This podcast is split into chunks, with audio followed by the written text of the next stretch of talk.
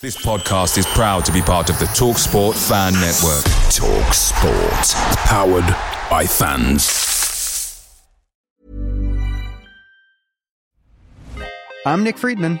I'm Lee Alec Murray. And I'm Leah President. And this is Crunchyroll Presents The Anime Effect. We are a new show breaking down the anime news, views, and shows you care about each and every week. I can't think of a better studio to bring something like this to life. And Yeah, I agree. We're covering all the classics. if I don't know a lot about Godzilla, which I do, but I'm trying to pretend that I don't right now. Hold it in, hold it. And our current faves. Luffy must have his due. Tune in every week for the latest anime updates and possibly a few debates. Oof. I remember, what was that? Say what you're gonna say, and I'll circle back. you can listen to Crunchyroll Presents The Anime Effect every Friday wherever you get your podcasts. And watch full video episodes on Crunchyroll or the Crunchyroll YouTube channel.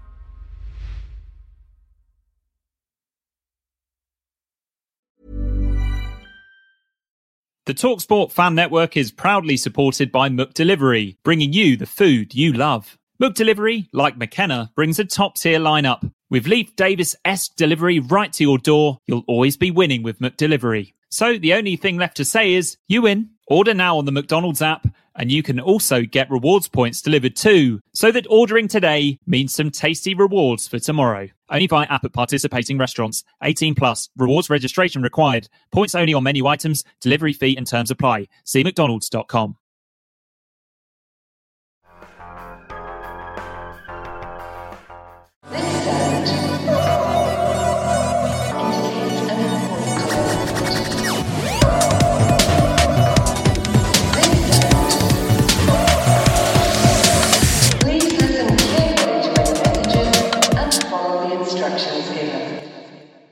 Hello and welcome to the Blue Monday podcast. We're now in our sixth season looking into the exciting happenings of Ipswich Town Football Club. My name is Mikey Penty Smith. This is the flagship show.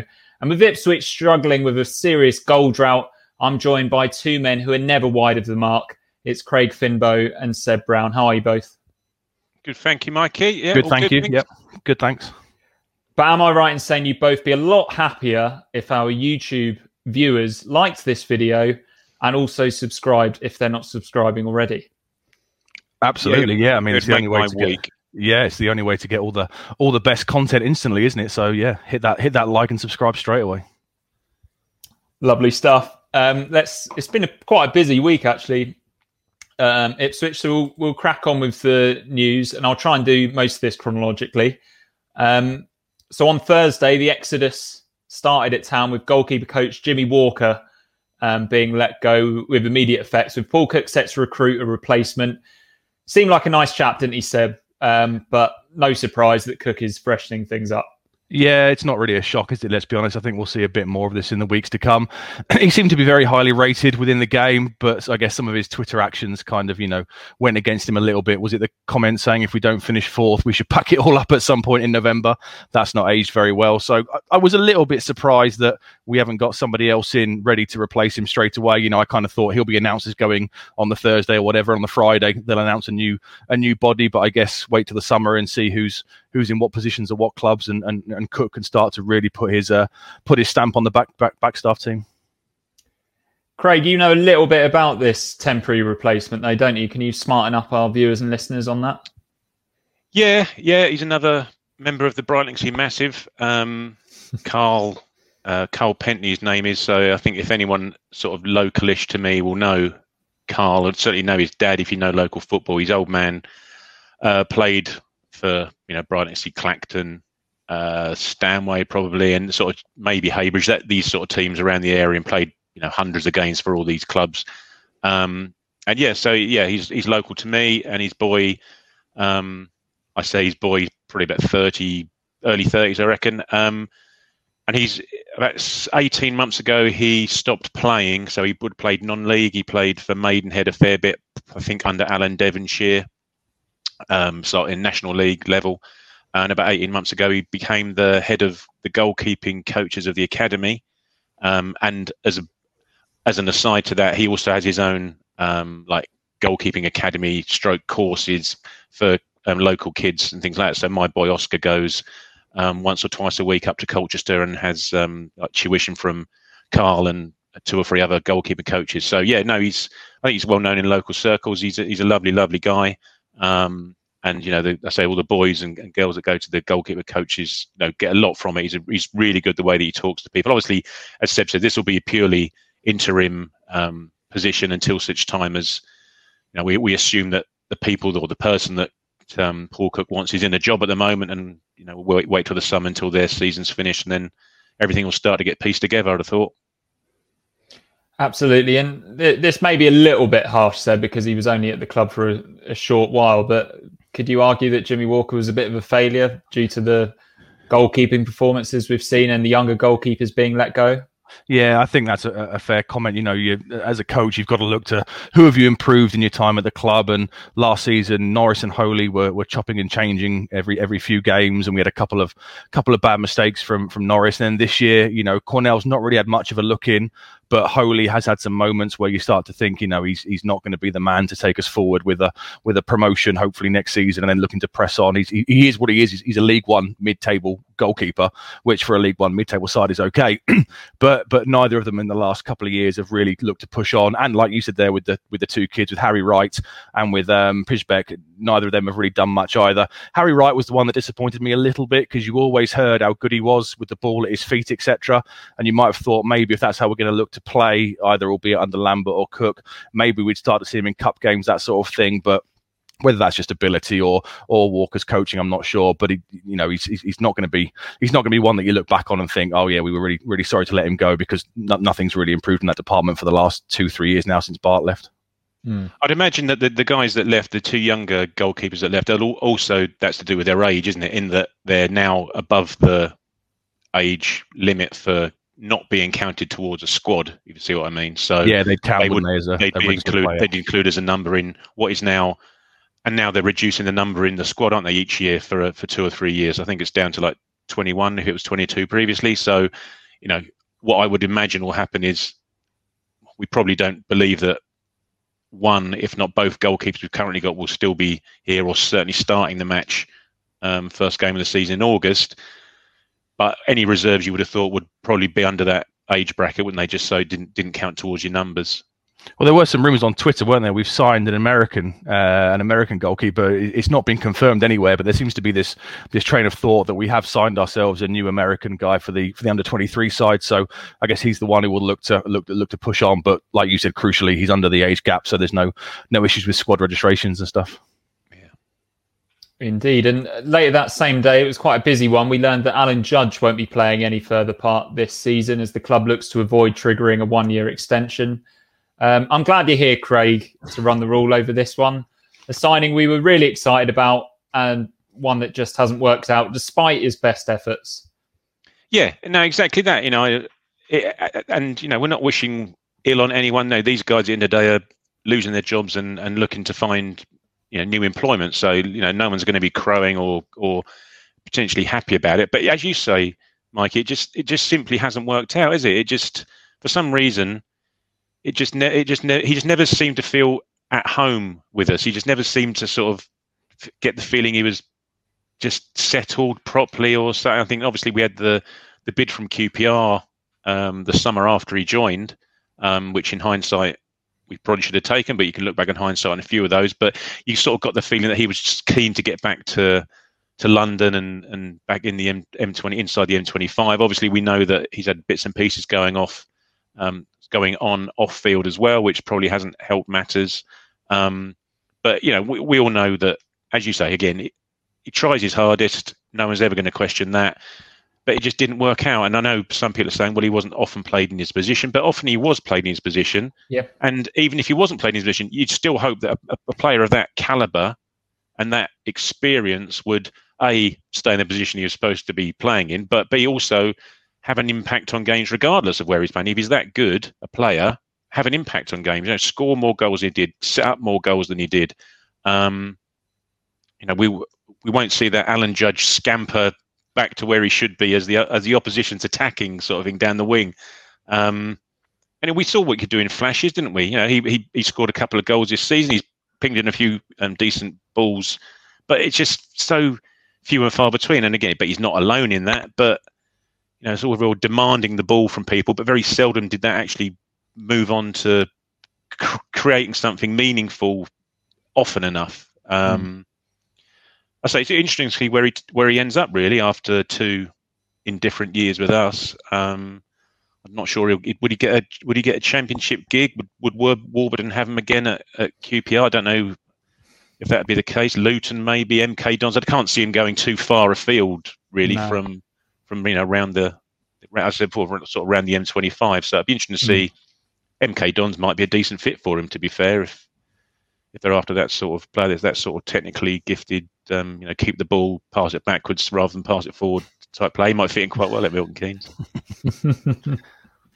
It's, it's just such a strange one, isn't it? Because And it's a shame, it's a isn't little it? bit like? Emyr Huws, although without the injuries, we were so excited when we managed to sign him again after a really good loan spell. Yeah. and it just hasn't worked. And like you say, a lot of that was uh, he had things going on off the pitch, but and then also was having to play out wide. I think even at, once at Gillingham, we saw him playing up front um, and having long balls pumped up towards him. But he, we, we have seen him playing in his best position as well. And although we've seen glimpses of what he can do, it uh, hasn't really worked out. And yeah, we're freshening things up. It's one that makes complete sense. Yeah, but the thing, But- you know, it's not as if he's it's not as if he's been a bad player this year, is he? He's probably No, been no, in your since top January. Five or six players, certainly this year. How do you say calendar year? He's probably been in the top four or five players this year. Yeah. But it's just a case of freshening things up, isn't it? And and I don't think anybody's going to, you know, concern themselves too much about him going. Um, you know, it's it's what's needed just to I say, just to make things a bit a bit more uh, lively, really, up front. Because you know he wants to play this. Cook wants to play this with three behind the central striker. You think that'd be bloody custom made for Alan Yeah. Judge, but you know Mm. he should be our, he should have been our little Wes Hoolahan, shouldn't he? But wasn't to be. Yeah, indeed. So on on Friday morning, we heard from Paul Cook himself, who revealed that he's going to be like a demolition man over the next six weeks. I'm going to quote him here. He says, This is going to be a very unhappy club over the next two or three weeks because the changes are coming. When there are announcements on players, whether it be Troy Parrott, Luke Chambers, James Norwood, or Kayden Jackson, the club will make announcements. Um, Seb, I think the entire fan base is very excited um, about the overhaul of this squad that's underachieving. Will you be disappointed to see many of them depart? No, not really. I mean, let's be honest. It's been what five, six years now of just decline, and and the whole thing needs to be completely revamped. You know, if if if what they said on April Fool's Day is, is accurate about wanting stats based recruitment and whatnot, then there's there's no way these kind of players are going to be at the, the, the forefront of any of their models or graphs or whatever. They they are just a, a squad of players who, on paper, should be in theory tearing up the league. But you know, are we all guilty of just sitting here for the last eighteen months and and thinking the players are a lot lot better than they are? I wasn't I wasn't too surprised. Um, like going back to what you said about the, the judge thing, I guess he was uh, he's the first to go. I'd expect a few more maybe in the next couple of weeks before the the, the, the end of season. You know, if we're going to pay people off early, we might see an announcement on the likes of Huws, etc. Um, and I, I guess this is this is what's needed. All that didn't really sit right with me. You know, there's a there's a bit of a way of doing things, and I understand Cook is really frustrated, and I understand the Wimbledon result is, is probably the final straw. You know, he's had so many weeks of, of, of players flattering to deceive and letting him down, but there is a, a bit of a kind of idea of you know don't don't was it don't air your dirty laundry in public? And these are people who have got jobs and livelihoods and lifestyles you know it's it, it it didn't quite sit right with me the way he was you know just sort of casting everyone aside so so openly openly in public. But i guess you know that is that is what we need. But potentially he's now putting a lot of pressure on himself as well you know if if, Yeah. if he has this huge clear out of players and then we are still not performing when he brings his own people in he's, he's got nowhere else to hide so a little bit surprised with the comments not overly happy with the way the way it was said but as, as fans we would all agree that, that uh, an overhaul is is massively needed Yeah, Craig, I, I was going to ask you the question: is is he really putting pressure on himself? Does he does he need to? Do you think maybe because things haven't gone so well for him on the pitch that he felt he feels like he needs to make a bit of an alpha male statement? Yeah, possibly. I think he said himself, and he's disappointed that he hasn't made more of a difference. Um, but yeah, there are mitigating factors we all know. Um, but I'm sure he's. I'm 100 percent sure he's as annoyed, upset as anyone that you know he hasn't made the difference he wants. But as Seb said, the onus is now firmly on him. He's made a rod for his own back. he's going to have 10, 12, Christ knows, 14 brand new players.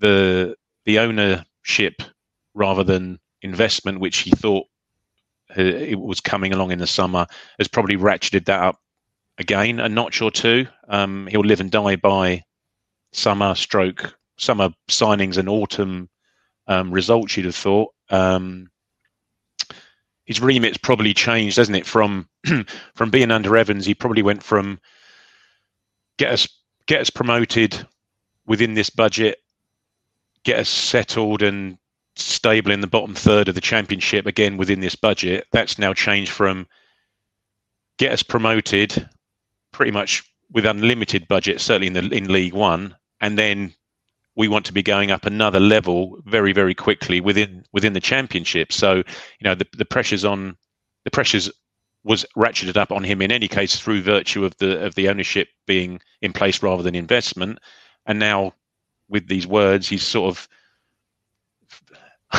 he doesn't like throwing players under the bus but he does like throwing players under the bus doesn't he if that's not throwing players under the bus i appreciate mm. he's not like individually calling them out you know, yeah, Luke Chambers, you're it, rubbish, it rem- or whoever. Reminded me of when people say, "I'm not being funny, but," yeah, and then it. they say something that is them being funny. Yeah. Um, I'm not racist, but but.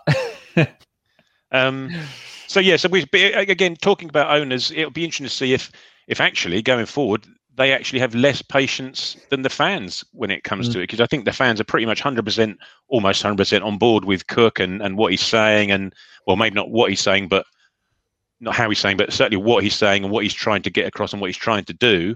Um, but it may be that we're actually perversely going to be giving them a bit more time than than than owners who who want to see you know, results more quickly. I don't know.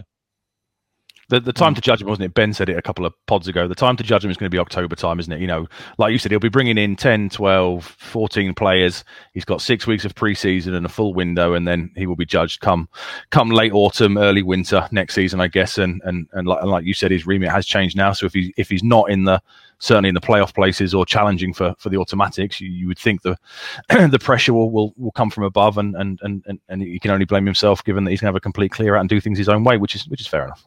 But he said he said himself, didn't he? Pretty much in his in his first interview, he said, "I need a you know how many how many transfer windows do you need? Yeah. How many preseasons do you need?" He said, "Well, one one of each." Once he'd finished joking, he said one. But if if but, sorry said, but if you look at what he did at um well Chesterfield, Pompey, Wigan, pretty much he went in. I think Chesterfield he joined mid-season, and then the next season, once he'd had a pre-season, they won the league. Pompey he joined at the end of a season after the preseason, they won the season in his first his first season after a preseason, and then Wigan again won it in his first. Sorry, no, Pompey finished sixth and then won the league. Wigan he finished. Well, they won the league in his first season. So he does need this preseason to get everyone drilled and get everyone focused and get everyone fit, which is something I'm sure we'll come on to um, in a little bit to play the way that he wants them to play. So again, you know, the, the pressure's on him. Absolutely. And there's also going to be some pressure on the new CEO, Mark Ashton, who's going to be the man tasked with getting these moves over the line. Do you expect him to be a success in the transfer market, Seb, based on the job he's done at Bristol City?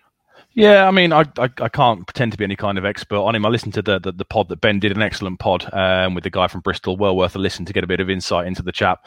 Um, but you know, his, his track record was was pretty reasonable. Um, the guy on the on the pod with Ben kept saying that he's he's done things that aren't noticed by fans to a certain degree, and he's been very successful in those in those actions. So at least we'll have some proper structure in the club. And you'd like to think, you know, having been in football for so long, he must have a, a decent rolodex of of contacts. I guess the crucial thing will be how will him and Cook how are they going to work together and how are they going to assign areas of responsibility. But at least we've got some sort of structure incoming, and I'm I'm, I'm quite excited for, for what will happen with a with a proper definitive structure at the club and somebody with the who's been empowered to make these kind of decisions on a on a fairly rapid basis. I would guess. I don't think we'll be messing around. You know, the the, the Fleetwood game is Sunday. That is it. The 9th of May.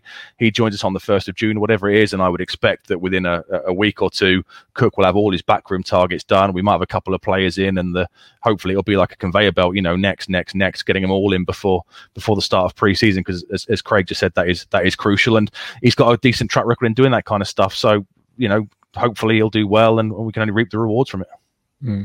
How big is it, Craig, that we get these deals done quickly at the start of June, as soon as the season finishes? Well, yeah, exactly, and that's something that dear old Marcus wasn't particularly great at, was it? It was very No. much last knockings of pretty much every transfer window we were getting people in, and they've both in and out, and and hampering ourselves and hamstringing ourselves for the for the forthcoming season. But it's just a it's a signal of intent, isn't it? More than anything, that we're getting a CEO from a championship club and a guy who was championship. My God, what, what an award! An accolade, championship CEO of the year 2019. Um, but to, to get him to come down, so that must that must be something. Does he? It's a signal of intent. He must be on a decent whack at Bristol City. Um, so he must see something within our project to you know to whet his appetite. Obviously, he knows um, Mike O'Leary from West Brom, I think, and Oxford. Um, so you know they know each other well, and they, Mike O'Leary seems like a decent enough guy. So, as Seb said, you know the, the Bristol City fans haven't taken into it, or certainly haven't taken to him much in the last year or so. A lot to do with the um, the manager appointment and also injuries. Strangely enough, that his medical team that he's put together hasn't been great. But what we're desperate for is just any anybody to do that job, isn't it? You know, we we've got nothing to compare him to because we haven't had anybody that does that job. So it's you know it's a brave new world for us just to have a, a CEO and a guy running the club on a day to day basis. And I think it was the um, East Anglia. I think it might have been Stuart Watson, an article that he wrote saying that you know their income, commercial income, had grown six hundred percent or something ridiculous like that at the same time where other clubs have grown by 50% or something along those lines. So just things like that is obviously why the guys have also brought him in is for that sweating the asset as we as we said previously, haven't you? You know, sweating Portman Road, getting it to do more stuff. You know, the guys mm-hmm. I'm going to call it Layer Road, but Col U's ground has always got bits and pieces going on there. Yeah. Pre Yeah. COVID, you know, you drive past it and there's always Usually tribute comedy- bands, but yeah. yeah, that's right. Yeah, Yeah. Bee Gees tribute band or something. But or Mm. there's a comedy night, or there's a Yeah. seventies night, or there's I know that they do. You know, the business local businesses take their do conferences there and team meetings and bits and pieces like that. So it's just being clever about you know what we've got and, and bringing in a bit more income. Yeah. Um, what might be interesting actually, in, in just in terms of uh, we just going back to Cook and the pressure he puts on him, is that um, um, Michael Appleton um, was linked, wasn't he, and sort of is linked to um, O'Leary and a little bit to to Ashton. So you know, I wouldn't be. I'd, probably be putting my money on him come October, November time if if Paul Cook um, doesn't do the business and, and gets let go. Then you know, he'd, he'd probably be a name that'd be at the top of their uh, their list going forward. Hmm. Anyway, well, hopefully it's a recipe for success. Um, and we'll certainly be in need of a few players on the wings, which brings me nicely on to our message from our sponsors, Favourite Chicken and Ribs. Um, and our Ipswich based listeners can still enjoy a 20% discount by entering BM20 at the checkout page online. Just visit www.chicken ipswich.co.uk or check out their Facebook page, www.facebook.com forward slash favorite Ipswich delivery. And that's favorite spelt without a U. And I don't know about you guys, but I'm looking forward to taking advantage of that next time I'm in Suffolk. Yeah, we're all going around Rich's, aren't we? Rich's new house, Yep. and he's Massive gonna, housewarming party with a platter, I think, is the plan, isn't it? Winner, winner, chicken dinner. So one man who probably won't be invited to Rich's um, homecoming party is Paul Lambert, and he's been speaking about town with the Sunday Herald. He said he left Ipswich in a more than decent place, and he's looking forward to his next challenge. And I was thinking, sure, surely he's going to mention Germany at some point. And of course, he did mention that he did play in Germany and that he wouldn't rule out managing there because there's three fantastic leagues there, which is kind of good. At least he's self aware enough to acknowledge the three leagues rather than thinking he can walk into a Bundesliga job. Um, Seb, did he leave us in a good place? Because it feels like he really didn't. Well, I mean, yeah, he spent his last couple of interviews saying everything that was wrong with the club and the structure was awful and everything needed to be changed from top to bottom. And then six, seven weeks later, he's out there saying he left it in a decent place. You know, it's just it's just his brand, isn't it? It's just he's got his eye now ready for his his next challenge, whatever that may be. I think it'll be a difficult sell given that he's literally failed at every single club since he left Norwich now. So Mm. you, you know he's doing his rounds of the paper. I'm sure he'll pop up on Talk Sport or Sky Sports the next couple of weeks with his mates spouting the same old stuff, but it's it's very contradictory to go from saying the whole club is rotten, I'm not going to defend the owner anymore, everything needs to change, blah blah, to then seven weeks later saying, yeah, I left it in a pretty good place, yeah, it's fine, etc. But you know, uh, we we know what he's like. Let's be honest. He didn't leave it in a better position to what he found it. yeah, yeah. No one mentioned that. Yeah, he was in the championship he? when he took over. Yeah. exactly. and is Great, there any coincidence that very the, much, yeah. the, the Bayern Munich manager announced he was leaving yesterday, and this interview comes out? Do we think Lambert's got very high designs in Germany? Coincidence, eh?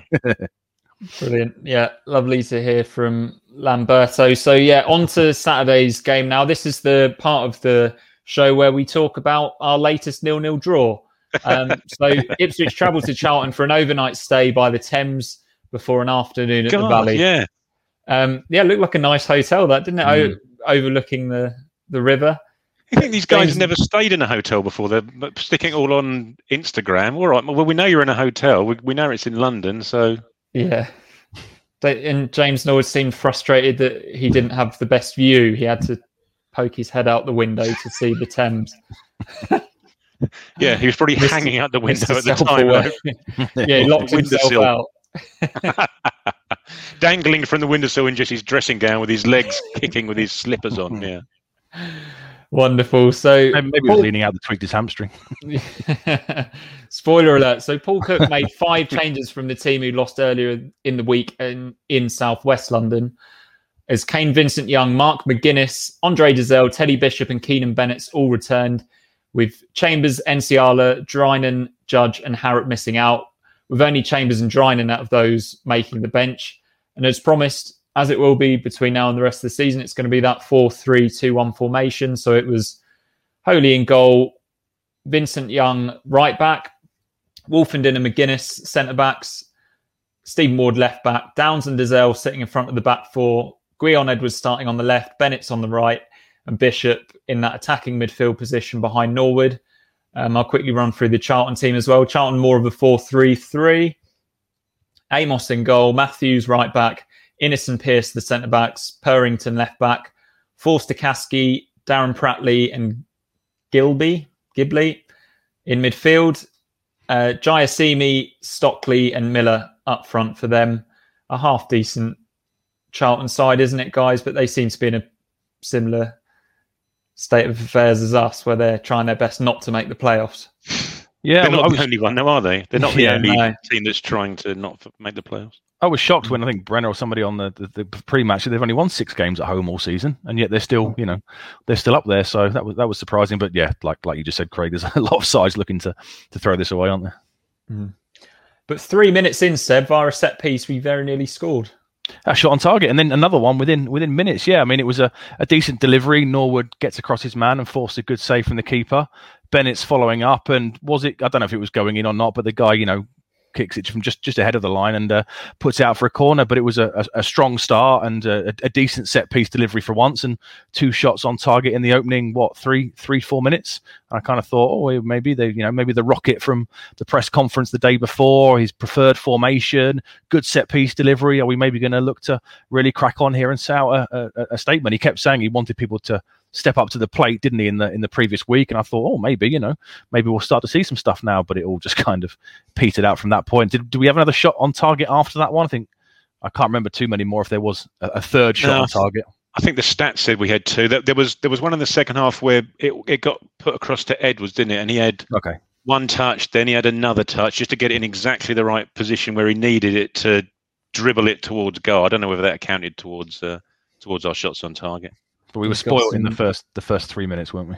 Small steps, Seb. Small yeah, steps. yeah. You can't tell on iFollow, can you? It looks, it's always worse on iFollow. So we're Oh yeah. um, our main goal threat, as usual, Craig, is Norwood. But in the 25th minute, he pulls up lame of a hamstring injury. Could this be the last time we see him in an Ipswich Town shirt? Do you think? Well, yeah, it might be, mightn't it? Um, and I don't know whether that's a shame or not. Really, it's it's just been bloody frustrating. Christ, just been talking about Alan Judge having a frustrating couple of years. Now we're going to talk about James Norwood having a frustrating couple of years. Um, when he's on the when he's on the pitch and when he's fit, we haven't. I'm bloody sure we haven't really ever seen him 100% fit ever since he sort of Mm. joined the club. Certainly not compared to what we saw from from him at Tranmere when he was sprinting round Wembley for 120 minutes in the blazing hot sunshine in in May, whenever it was. Um, reasons behind that, you know, we can all make assumptions and have little guesses as, as to why that might be. Whether he's just been ridiculously unlucky, I don't know. He does. Thing is, when he's on the pitch and when he's relatively fit, he he does make a difference to us, doesn't he? He gives us something up front, something tangible up front to to aim at, and he gives defenders a a hard time when he's fit. But it's just that when he's fit, you know, it's no good. Paul Cook isn't going to hang his hat on him being around for two or three games and then having three or four games off and then rinse and repeat, is it? You just can't just can't do it. Now, you can sort of argue whether he's being brought back early because he is our only hope of having any sort of um, presence up front, and therefore, you know, it's just a cumulative effect that he's never properly fit, so he's getting injured again. He's never properly fit, and he's getting injured again. Um, if he is going to stay, then um, pre-season this summer it needs to be a bit different to his pre-season of last summer. I suggest that he needs to come back absolutely flying. Um, he just seems to be a, just a slightly different sort of body shape to what he was at Tranmere. I don't know whether he's been spending more time in the gym, um, but he just seems to be a bit um, broader than he was when he was at um, no, but aren't, uh, uh, Tranmere, but aren't we all? Um, it's lockdown for you. Um, but say he just doesn't seem to be that say as sprightly as he was at Tranmere, but he still does make a difference when we're when he's playing. But he needs to be playing far, far, far more regularly. So, problem being, he's, he's on a fair whack, isn't he? As we're led to believe, League One terms and League One level. So you got, you know, if you're if you don't want him here, you're going to have to find someone to take him off your hands and, and pay him a, if not his full wage, then a then a, a proportion of it, so we can sort of cover the rest, sort of thing. So Yeah. it may be that he he he finds his um, spiritual home and, and level again, and, and ends up back at Tranmere or a, a lower League One club. But you know, I've got I've got no qualms with him staying if he can stay fit. But that's a bloody big if, isn't it? Hmm. He seems to like being the big fish in a little pond, doesn't he? And he's in a pretty little pond at Ipswich at the moment, isn't he? But he's still. Yeah, yeah. Strikers he- who can, the, the the pond labelled strikers who can score is pretty bloody small. Yeah, you're right. It's all there even for him, even, isn't it? Even, the the, even the way he frustrating thing. plays golf annoys me. He goes around and just plays like local, easy tracks and boasts about how brilliant he is at golf. Go Flat track bully, difficult. that's called, mate. Flat track Yep. bully, they call that in cricket, don't they? Absolutely. So Jackson comes on in his place, and he very nearly provides an assist for Keanan Bennetts, um, who, after a decent shot in the third minute, sort of it just goes back to his old shooting technique of absolutely blasting it into the stand. Um, and although we didn't score, Seb, a much better first half performance, wasn't it? It was, yeah. It started to drop off a little bit towards half time, but it was a much more encouraging half. As Paul Cook said after the game, small steps, you know, compared to the dross of Tuesday night, it wouldn't have been hard to to do any worse, let's be honest. But it was it was a bit more encouraging. Dozzell was playing well. Bishop in the number 10 was looking to make things happen. And I, w- I was really pleased with the, the 4 2 3 1 because, you know, Cook was changing it every other game and then changing things within game as well. And if that's what he wants to play, he needs to settle on that. And I think we might have started to see some of the benefits from that the other day. There were good, good, good, uh, good performances all over the pitch. And well, unfortunately, in the second half, it kind of petered out a little bit as the fitness started to drop. But but it was an encouraging 45 minutes based on what we've seen in the last few weeks. But that is a relatively low bar, let's be honest. A very low bar indeed. Life is made up of many gorgeous moments. Cherish them all, big and small, with Blue Nile. Whether it's for yourself or a loved one, Blue Nile's unrivaled selection of expertly crafted fine jewelry and statement pieces help make all your moments sparkle. Blue Nile's experts are on hand to guide you, and their diamond guarantee ensures you get the highest quality at the best price. Celebrate a life well lived in the most radiant way and save up to 30% at BlueNile.com. That's BlueNile.com.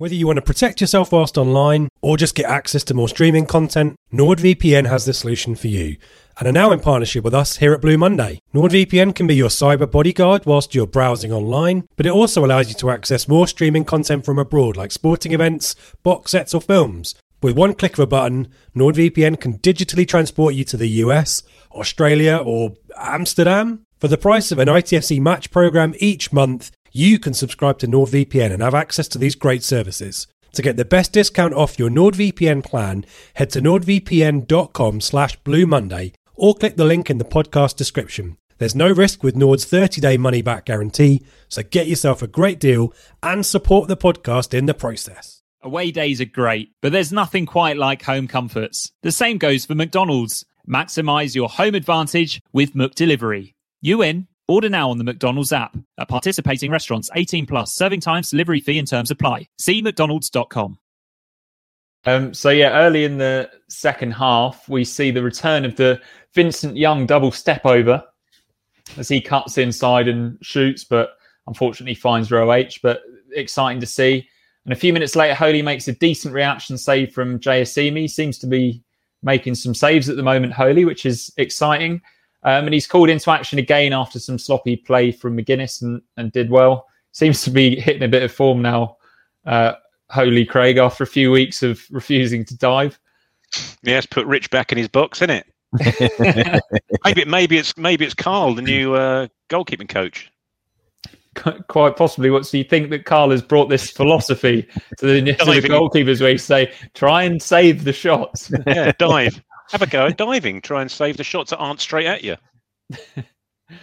Lovely stuff. So Dobra comes on for Bennett, and soon after Kenlock and Sears come on for Ward and Bishop. But it's Charlton who enjoy the best chances.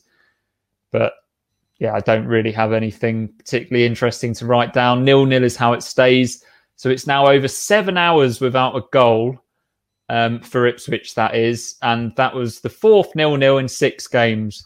So it's beginning to feel like the end of last season where every game I watched seemed to end nil nil.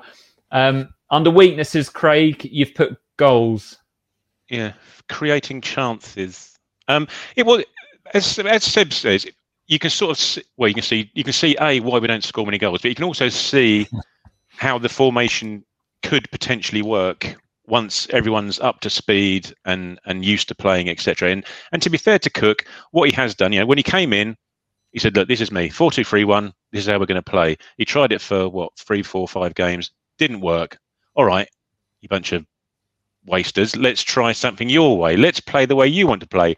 All right, you can't score using that either. Let's go back to my way, and you know we'll like it or lump it, sort of thing. So at least this way, he can see who can and who can't perform within this formation and this structure because it is the way that we are going to play next year. Got no problem with that at all. Um, if we can keep Kane Vincent Young fit, he'll thrive in it. I'm 100% sure of that. Um, I'm not sure Stephen Ward will thrive in it. Poor old guy was blowing, wasn't he? Pretty much as soon as the second half whistle went to start the second half, he played well first half. Um, you know, he's down near the corner flag, wasn't he? More often than not, down near the, the Charlton corner flag. Um, but again, he, he, just ran out of run out of steam.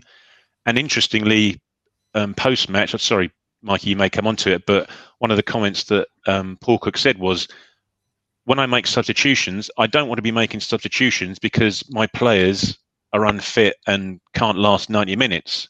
I want to be making substitutions to impact a game and you know change tactics or refresh things whatever happens to it. I don't want to be doing it because so and so is blowing out his backside, um, which you know goes back to pre-seasons and players being fit enough for playing a certain way, etc., etc.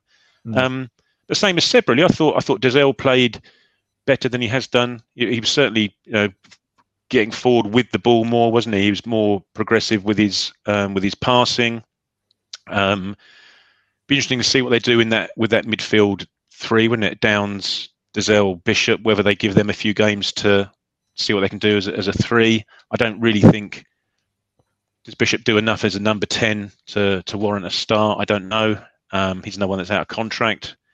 Um, just doesn't have enough goals in his game, does he? He doesn't, he doesn't have a shot. No. He doesn't really have a shot from outside the box. Yeah, exactly. Well, and to be fair, that was another thing, wasn't it? The weekend, is that Dozzell had a, t- a time when he he sort of broke free, and I can't think who was running in front. It might have been Jackson was running pretty much parallel to him, but just a little bit ahead. wasn't giving any sort of angle to pass it through to. I thought, well, have a shot. You again, you're 20 yards out, like Downes was the other night against Wimbledon.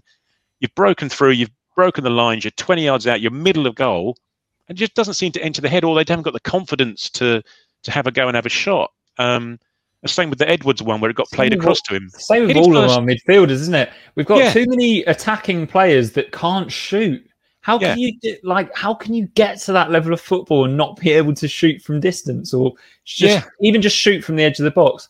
Keelan just Bennett just hits the ball so hard, and he, he just can't seem to keep up in the same postcode when he shoots. Downes, you never really see have a shot, but maybe like breaking into the box late, he might pop up with a couple of headers here and there. You can probably allow Downes not being so good at shooting because he does play slightly deeper.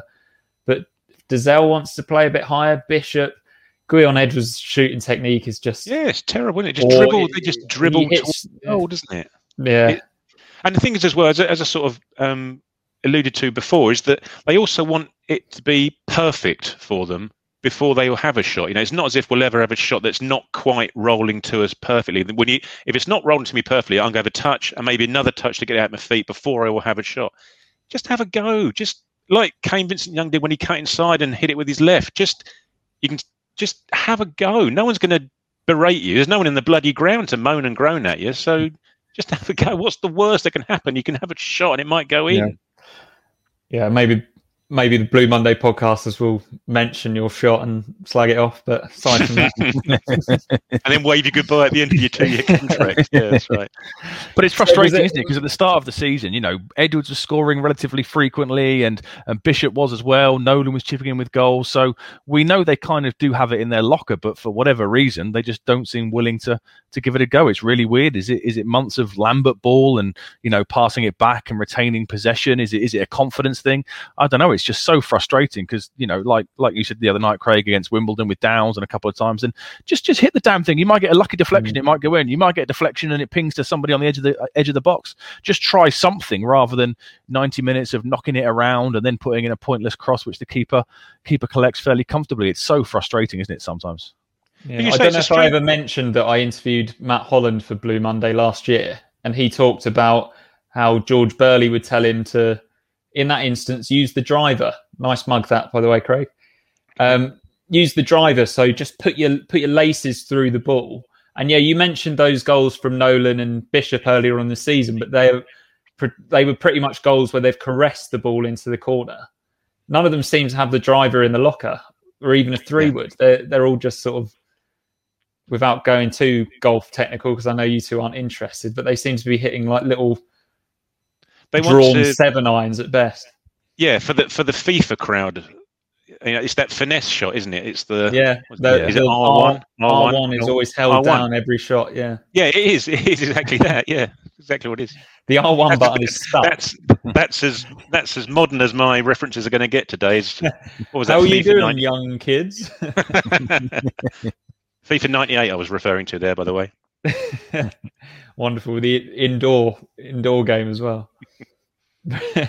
um, Seb, so if if it is a bit of an audition for some of these players to prove who can play in the four two three one, who do you think made a decent account of themselves for that that formation?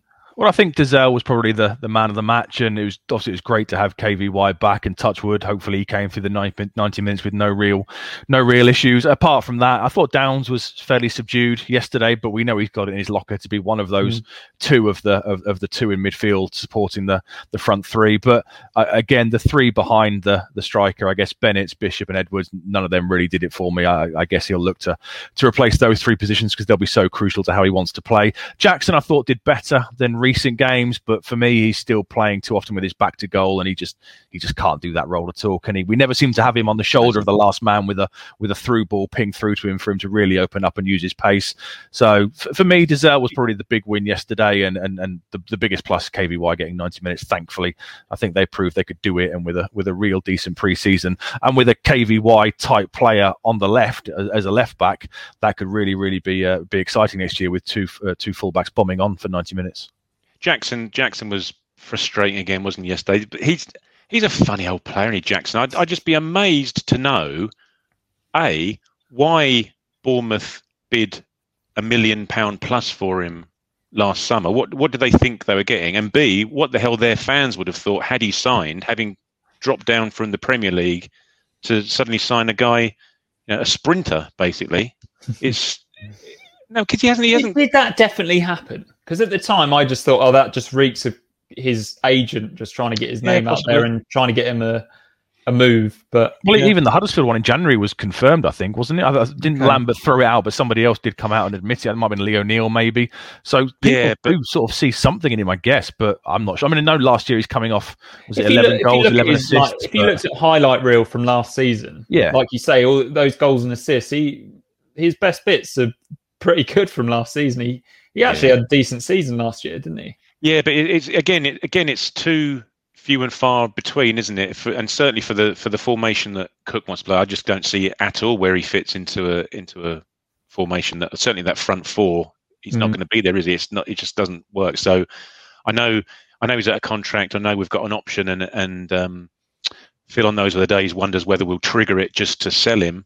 Um, you've got to be pretty sure that someone's going to come in and and buy him to make it worth your while gambling that it's worth another year's contract. See, I just don't. I wouldn't be surprised if if he if he goes because I just don't see how he fits into into that system. And now with you know with a, a, a COVIDly hit financial market, we're looking at what a couple of hundred grand, three hundred grand for him tops. Maybe you're going to get nowhere near the levels of bids we had on on offer last year and last January. So it's a hell of a risk to trigger it and then be stuck with him for another another twelve months. So I, I can see him being released and, and another another asset wasted. I guess what was he? One point six million was he? Yeah, Cra- crazy, isn't it? The money It's that just we've that, just that entire stand wasn't it Accrington? That's how, how it's yeah, valued. him and Donacien paid for a stand. Yeah. Wonderful. Uh, let's let's go to the other results before we do the Twitter questions this time. Uh, so Peterborough and Hull both won. Peterborough three one against Northampton, who we play on Tuesday. Hull two one against Fleetwood. Um, Wigan seems to be winning every week now. All the teams down the bottom seems to be winning every week now. They beat Crewe two 0 Burton drew one all with Plymouth. Blackpool won at home to Sunderland. A big result for them. Rochdale won 3 1 against the aforementioned Accrington. Milton Keynes Dons beat Portsmouth, which is why we are only four points off the playoffs somehow. Um, Doncaster did win, though, and they've got a game in hand on us. Uh, Lincoln, big win for them away at Bristol Rovers. AFC Wimbledon, good side, very good side. They beat Swindon 4 1 yeah. and Oxford, who have moved into the playoff places, three two winners against Gillingham. So that top ten, you'd say. So that looking at it, the top three is going to be the top three. We just don't really know what order. So that's Hull, Hull top, Peterborough second, Sunderland third, and then Lincoln have suddenly picked up again. They're they're now in fourth on 69 points. Blackpool one point behind on 68. Then it's Oxford who are in sixth place on 65. Portsmouth have got a game in hand. They're also on 65. We've also got a game in hand. We're on 61.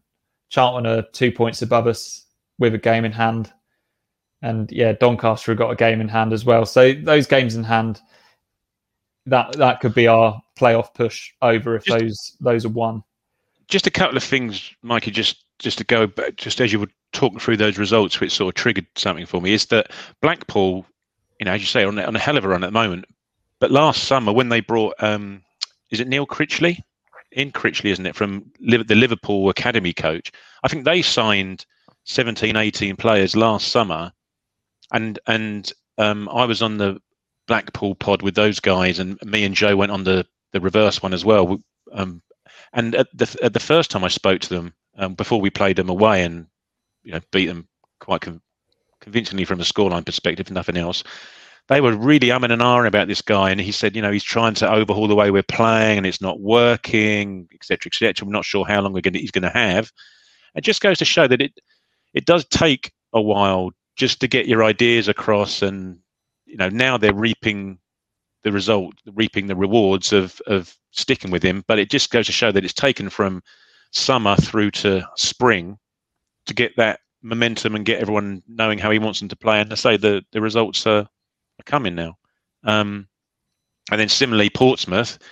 You look at the the comments from the Portsmouth fans. You can pretty much replace the word Portsmouth with Ipswich. you yeah, know? they want a lot of them want rid of half the squad, and that might yeah, be under- yeah. underperforming waste wasters that are you know using up the shirt. Yeah. Right, that brings us nicely on to the first Twitter question. I'll come to you, Seb. Will Prowse asks, Will Ipswich ever score again?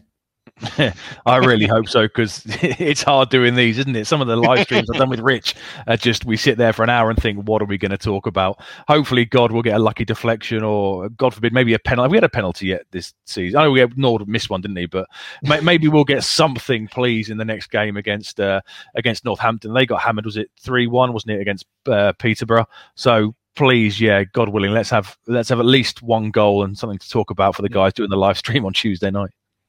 Craig, what was the score the last time we played Northampton? yeah, trying to think. God, that was a that was atrocious, wasn't it? That one. I think It that was the can't be worst, worse. was it? That, It that was the can't be worst, I worse think. than that At- one. At the It time, that was be. the worst, yeah. Thing is, as well, I know I don't know. We should hark back to the, the chat we had with the Blackpool guys. They because we hadn't played them at all at that point in time, and they said to us, "Bloody hell, Northampton are absolutely awful." Said, regardless of all these teams we played, they looked awful. They were a right rabble. But didn't didn't they? They'd replaced Curle, hadn't they? Like a game or two before we played them, hadn't they? Off the top of my head, I think. So we'd sort of hit them at the wrong time, as it were. Along came Ipswich. Tim Pashley, chaps, missed both in brackets, fortunately. But which was the better watch, ITFC or the funeral? Did you catch any of that? I know you're a big royalist, Craig. No, I didn't actually. No, I didn't. I, I hear there were more shots on target in the in the funeral than there were at uh, the Valley, but no, I didn't. I didn't watch either. I've I've paid my due respects in by virtue of various minutes silence, but no, I, I didn't tune in to watch that. I went for a walk instead. Okay. Um, FPL Tractor, we're all going to read too much into every team sheet for the rest of the season. But did any decisions today strike you as significant, Seb? NCR and Nydam not in the 18, Edwards still in the 11. Well, Nsiala came out afterwards was injured, wasn't he? So I guess he was a bit of a surprise. Nydam, I thought, I thought he'd be in for a good shout of starting. I, I wasn't sure how much he played in the week for the for the under 23s, but I, I was quite hopeful he might get a game. I thought Dozzell looked a bit leggy in the last few weeks slash months, so I thought maybe Nydam might come in alongside Downes in midfield or even at left back. You know, he was training up to be a kind of a, a, a, a- a left back in the in the preseason when he got injured. So I think we could hopefully maybe see him do a job there. Edwards is probably playing because do we have any other wide options? I guess maybe Lancaster could, could pop in there, but given all his comments about Demolition Man and going to rip it all up, there weren't that many. uh, Chambers was the big one, obviously. There weren't that many surprises, I don't think, on the team sheet when it was announced compared to what we what we thought. I mean, I wouldn't have been Yeah. surprised if if Simpson, Dobra, Nydam, if a load of the kids had started on Saturday based on his comments, but we, we just didn't really get that, did we? I was I was trying to find a, li- a little GIF of someone pushing a Jenga block gently out of a tower to like represent Paul Cook's demolition of the Yeah. uh, of the team. Um, but no, it's just There's a little insight into the mind of Craig Finbo. That is. Yeah, it was into the Tried to find a gift but couldn't. into the sarcastic mind of uh, yeah, Craig Finbar. Um, it was a strange one that McGuinness played. It came out of the blue, wasn't it? Um, it'd be nice to see Woolfenden play centrally. I think for the next five matches, won't it? Just to Yeah. you know get him a proper run of games where he where he should be playing. Hopefully next year. Um, as Seb said, pretty much the only reason Edwards and Bennetts played is because there's bugger all else to Nothing else is there. No other play in those positions. Well, Freddie Sears. okay. Yeah, I feel like just going back to Woolfenden, I feel like this is a, a big few weeks for him to try and earn some trust because he's a player that will probably be there next season. Yeah, And he did, he did, yeah. he did all right, I thought, as well. He did okay. Yeah. You know, a couple of times he, he showed pace to stay with his man quite well. And, you know, no real. McGuinness made an error in the second half. Woolfenden didn't really. So this is like his audition now, isn't it? Like you said, it's, it's, it's his chance to really, really prove to Cook that he can do it and Cook can trust him as one of his one of his players moving forward. I guess the big the big issue for the next few weeks will be who who partners him. You know, McGuinness won't be here. Nsiala, we don't know how long he's injured for. Wilson seems to be uh, probably done for the season. radar. Maybe he's disappeared again. So I guess Chambers is the big one. You know, is, is Cook going to bring Chambers back alongside Woolfenden like we saw for so much of last year, or is he going to you know look to look to keep playing the two the two youngsters for the remaining six seven games? I think that will mm. tell us a lot, though, won't it? I think if he does play McGuinness rather than Chambers for the next match or two, it's just it seems a strange thing not to have Chambers play, but you would have thought, you know, and this is purely speculation on my behalf, is that one of the main signings we'll be looking for will be a a Tony Mowbray type centre half leader, warrior. Well, not necessarily warrior because he wants more ball playing centre halves, but you know, just a a proper solid centre half the to play along.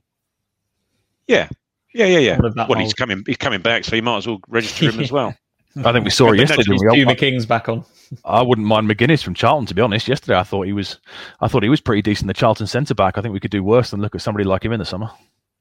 But the Chambers thing will be strange, won't it? Because he's made these comments post match as well, as he's saying there might be a role for Luke, but it might look slightly different to what we he's got at the moment. So is he maybe, you know, pointing out the Chambers that, that this is how it might be next year?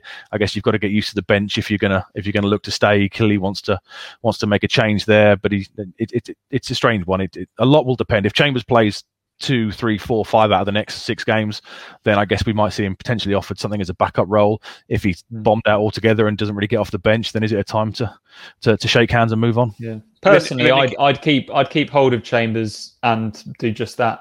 Have him as I- I the would, yeah, I backup would. option.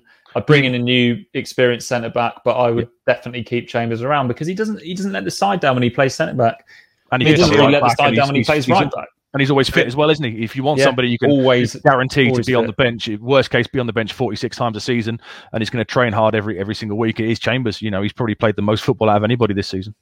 Whereas I'm different. I'm different. I wouldn't have him. Yeah, and that's fair enough.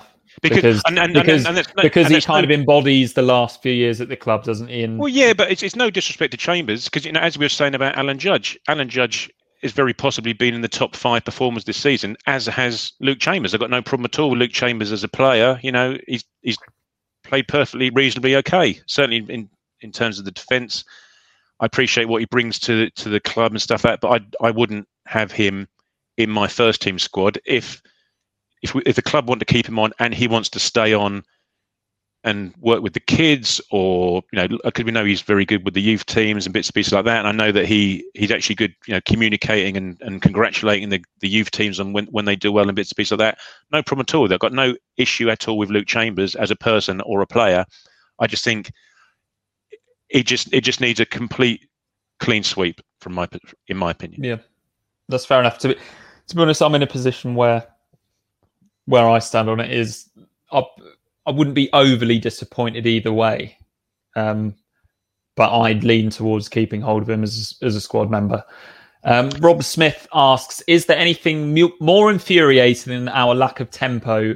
E.g., Holy's slow distribution, deliberation over free kicks before playing back to the goalkeeper. Now, this one absolutely drives me insane as well because we keep hearing that these games are must win. and then we're so slow with throw ins and, like I said, goal kicks and everything at the end of the game. It, it, well, is there anything more infuriating than that said? Maybe Matt Hancock? There's just no intensity, is there? No intensity. We always look to slow things down, even if we're in a good, decent position. I mean, that clip that was it you, Craig, sent out yesterday, where we have the free kick and then we send it back, and it's just it just sums us up for the entire season. Let's be honest. Even under under Lambert, we were so slow. We never looked to break quickly on sides, which is frustrating because there is a bit of pace in our side now with KVY and Bennetts potentially. I guess they're quite quick guys, but so many times over the years we've seen us just slow it down and take your time, and it's just yeah, it, infuriating is the right word for it. It's so frustrating to watch because we all know it's going to happen as well. You know, ne- never once do we think to ourselves, right, Holy's claimed it. Let's get a quick throw out. Let's get some bodies forward. Let's look to hit hit teams on the counter. It's just just not something we do, and I guess that'll be one of the one of the things we'll look to to sort out in pre-season. And I guess fitness comes in in with that as well. We a few games recently we've had a good 15 20 minute spell where we have kind of you know a decent bit of tempo, but as soon as that fitness starts to drop, we we just stop instantly, and it'll be fairly high, I would think, on Cook's bucket list to sort out in the in the summer.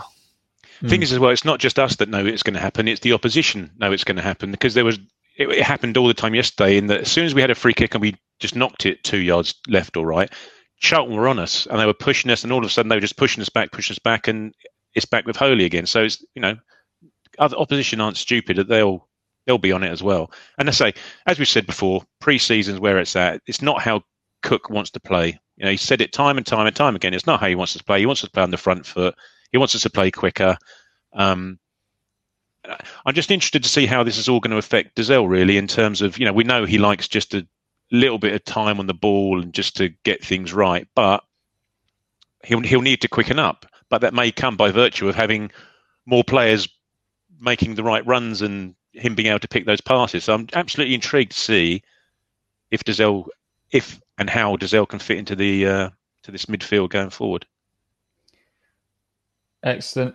And the next question is with Cook liking a higher tempo game than our lads are capable of playing, do you think the pain he was talking about the other day is also in reference to a harder pre-season than the remaining players are accustomed to? Let's be honest, they need shaping up. This is something we've kind of talked throughout this podcast, isn't it? That the players need to be fitter. Do you, do you think when he mentions pain, he means physical pre-season pain as well? I think it, I don't know if it'll it'll be a harder pre-season. It'll just be a different pre-season to get us fit enough and dynamic enough to play the way that Cook wants us to play, won't it? You know, mm. he's as I say, he said before, he doesn't want to be making subs at this point in the season. I know they've played lots of games, but they should be fit enough to make their way through 90 minutes of football without having to be dragged off after 60 because they're blowing out the backside. So, as I say, he'll he'll get them fit enough. Maybe and maybe it it might help if we had a fitness coach in the country. I was going to say I was to say build I was to say building there, but actually I'm going to I'm to expand that by saying let's have a fitness coach within the same country that we're in. Um, but again, yeah, they'll he'll get them fit and he'll get them firing for for pre-season, I'm sure. And Seb, uh, just the last question here from Andy Mack. Um, where's the next Charlie Wyke, and can we get him? I know a lot of people didn't want Charlie Wyke when we were linked with him in the summer. Yeah, well, yeah, well, his record wasn't amazing, was it, until this No. season when Sod's Laurie starts banging them in left, right, and centre. I guess Jonson Clarke-Harris was the other one as well in the summer. I, I don't hmm. know how true that was, but when there, when we doing our due diligence on him, somebody said, and there were bids of six hundred grand rumored and stuff. So you'd like to think with the new the new model and the new owners coming in and the new departments and a CEO, we might properly do some proper scouting this time rather than rely on people that have played for the manager before, etc. You know, this the, the whole recruitment model needs to change. We're not shopping in the bargain basements anymore. Hopefully, we'll be looking to get in some real, real quality. And you'd like to think a real dedicated recruitment and scouting team will have what what clubs like Brentford and Bristol Rover, uh, Bristol City to a certain degree, and heaven forbid Norwich, you know, they might start to look more than one window in advance. You know, we buy this player now, and in two windows' time, we identify that player. Let's have a proper recruitment team and some proper long term st- strategic planning for our for our recruitment, because for for years now we've just gone off, you know, fag packet, you know, sums and and, and word of mouth, and all that has to change now. And I think it, I think it- it will. But in, ter- in terms of that, though, Seb, just before I go on to that, in terms of Jonson, Clarke, Harris, it didn't. If we'd have bought him, he'd have been scoring six goals this season, wouldn't he? Yeah, he wouldn't have been score. He wouldn't have been scoring twenty-seven goals for us because he, he wouldn't have had twenty-seven chances to to score from. Um, in terms of yeah, as you as you rightly say, in an ideal world, we'd be looking two, three windows ahead. But that all comes from the fact that the manager or coach needs to be playing the same way. You know, we don't. Be, we've gone from a, a manager who played slow pedestrian football to a manager who now wants to play high tempo attacking front foot football. Okay, well, therefore this summer we'll, be- we'll be recruiting for that. As long as as long as in two, three, four transfer windows time, either Cook's still going to be here, or it's going to be a manager who still wants to be, you know, working with players who are playing high tempo front foot um, attacking football. Otherwise, you know, there's there's no point in it. The whole the whole summer is going to be absolutely fascinating. I'm I'm a little bit giddy and excited by it all, to be perfectly honest. I just I just hope they don't go down my route of um, when I'm doing playing football manager and just go out and basically buy everyone who's available and uh, let's see. Uh, yeah, we'll see how that goes. But I say, on. Sorry, um, just the fi- the final question, Craig. I was going to ask you because you've seen Ipswich conquer Europe. Um, Chopper Tron, I know he's a, he's a Tottenham fan, but he asked, "Do you think Ipswich will be a part of the new European Football League, the European Super League? Sorry, given their pedigree, should they? Maybe in a few years, Patrick. Maybe in a few years." Well, teams teams seem to just be choosing whether they're going to join it or not, regardless of their you know how well they're doing. If Arsenal are going to join it and they're halfway up the bloody Premier League, then you know let's let's see what the uh, how we can join. Although saying that, you know, while we're talking, there's a game going on at Wembley, and there are actually fans in the ground, isn't there? So you know things are looking up. Don't don't book that holiday for the end of May just yet. Lovely stuff. Um, so yeah, the Blue Monday team will be back on Tuesday night. for a live stream, as Seb says. Hopefully, we'll have something to talk about this time um, after the Northampton game. Um, I'm going to do a quick plug for this week's Premier League World, or guess it will be last week's Premier League World, Oh, yeah. which featured a nice interview with one of our old favourites, Shefki Kuqi, who talks about fleeing a war torn Kosovo as a child, as well as his superb career in English football. A couple of mentions in there for Ipswich. Um, another thing to plug, of course, is Benjamin Bloom's interview on Mark Ashton with Bristol based journalist Gregor McGregor. Please check that one out if you haven't already. Um, that's one that won't be going out of date anytime soon. Anything you guys would like to plug before we call it a night? Oh, actually, just one quick thing. It today's the fifteenth anniversary of John Lyall's death, so I just want to put that out there. And I know Simon Milton's been on social media a fair bit today, referencing it. I think went to his grave and bits and pieces like that. But that's like little photo in the or my parrot design um, poster in the corner there for that 91-92 season. So yeah, anyone of my vintage whose favourite season was was that one. That's uh, yeah, a little bit of remembrance for you. Proper football gentleman, wasn't he, Craig? Yeah, absolutely. Liked to fag, didn't he, as well? And it's if, if just referencing the the chat I had with Jason Dozzell, which is still readily available. Um, he obviously talks about him, and honestly, he, he he has again had nothing but really great things to say about him, about the way he treated his players, and you know, as you say, hard as a hard football man, but you know, gentle and looked after his players, and such a great, great man manager as well. And so the way that Simon Milton talks about him is, you know, tell, tells everything really. Yeah. And Seb, anything from you? Where can our viewers and listeners find you on Twitter? just at browns08 and uh, like you said at the start of the of the pod please make sure you subscribe um, to get all the all the latest content from ourselves and buy some chicken as well Yeah. And now's a good time to like the video as well. So, yeah, we're at the end of the show. So, thanks for listening and watching and wish for whatever you like.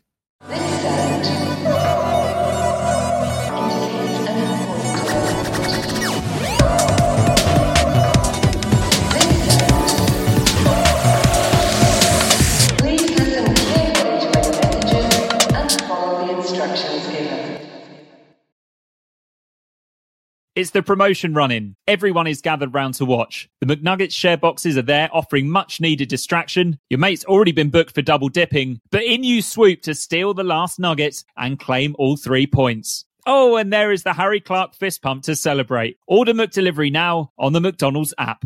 You in at participating restaurants. This podcast is proud to be part of the TalkSport Fan Network. Talk Sport. Powered by fans.